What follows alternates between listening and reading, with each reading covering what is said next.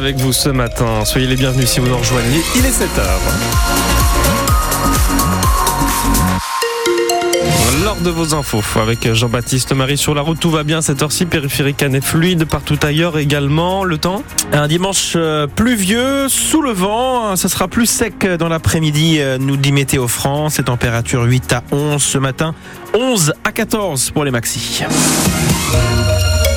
C'est un enjeu pour le développement durable de nos campagnes normandes. Des haies bocagères ont été replantées hier à l'ouest du Calvados. Une initiative de la communauté de communes Pré-Bocage Intercom. Une vingtaine de personnes se sont retrouvées hier à Soline, près d'Aunay-sur-Odon, pour planter des haies chez un agriculteur. Pendant des années, les haies ont été massivement arrachées autour des champs pour favoriser une agriculture productiviste.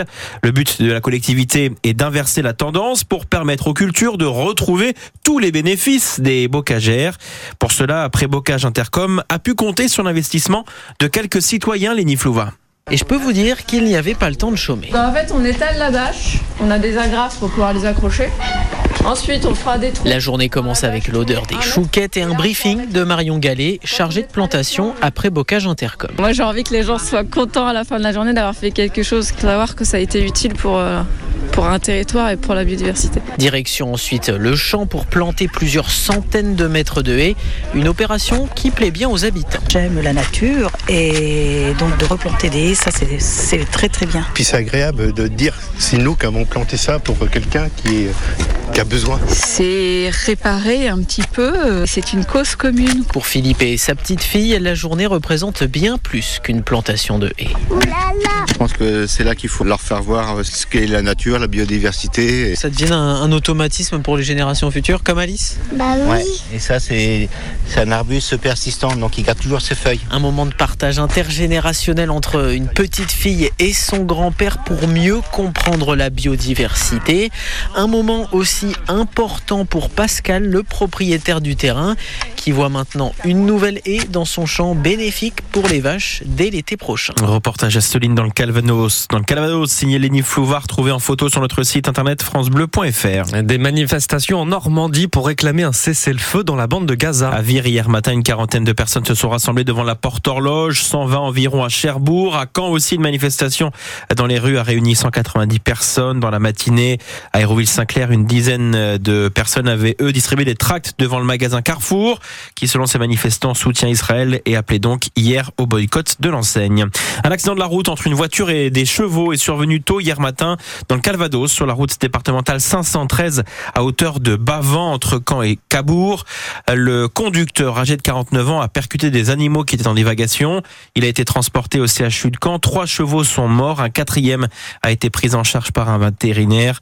C'est à lire sur francebleu.fr. En sport, en football, le Stade Malherbe éjecté du top 5 de la Ligue 2. À l'occasion de la 25e journée du championnat, les footballeurs canets se sont inclinés hier soir 1-0 sur le terrain de Guingamp. Surpris d'entrée de jeu, sur coup de pied arrêté, les joueurs de Nicolas Sub ont été incapables de revenir au score.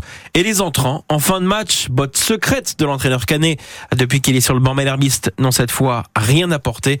Le SMC n'a pas été au niveau espéré hier soir, Louis Fontaine. Un but dès de match qui vient gâcher les plans de Nicolas Sub. Un seul tir à la mi-temps. Malherbe aura tout sauf été dangereux, à la peine sur les coups de pied arrêtés, à l'image du seul but de la rencontre où les Guingampais ont tout le temps de marquer. Pourtant, Malherbe n'a pas été si ridicule face aux Bretons. On attendait du mieux en seconde période, comme d'habitude, pour sauver la mise. Les dix premières minutes de la seconde mi-temps sont bonnes, à l'image d'un Amine Salama remuant. Une frappe de la recrue hivernale qui passe à ras du poteau, mais rien n'y fait quand Patauge n'arrive pas à trouver Alexandre Mendy. Les Canets sont même plus proches du 2-0 que de l'égalisation sur la fin. Les entrants et les choix de Nicolas Sub n'apporteront rien.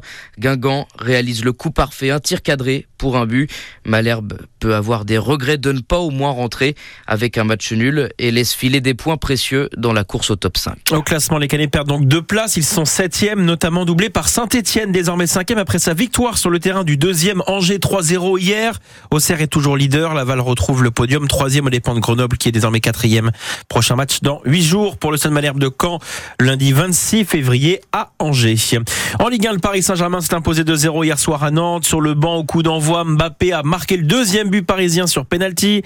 Le Havre s'est lourdement incliné 3-0 à Lille. La suite et fin de la 23e journée aujourd'hui avec notamment Rennes, Clermont ou encore Brest-Marseille. Et puis en handball, à 19e journée du championnat de Pro League, les Vikings du camp HB dernier reçoivent le quatrième Istres. Le coup d'envoi, c'est à 15h tout à l'heure au Palais des Sports, quand la mer.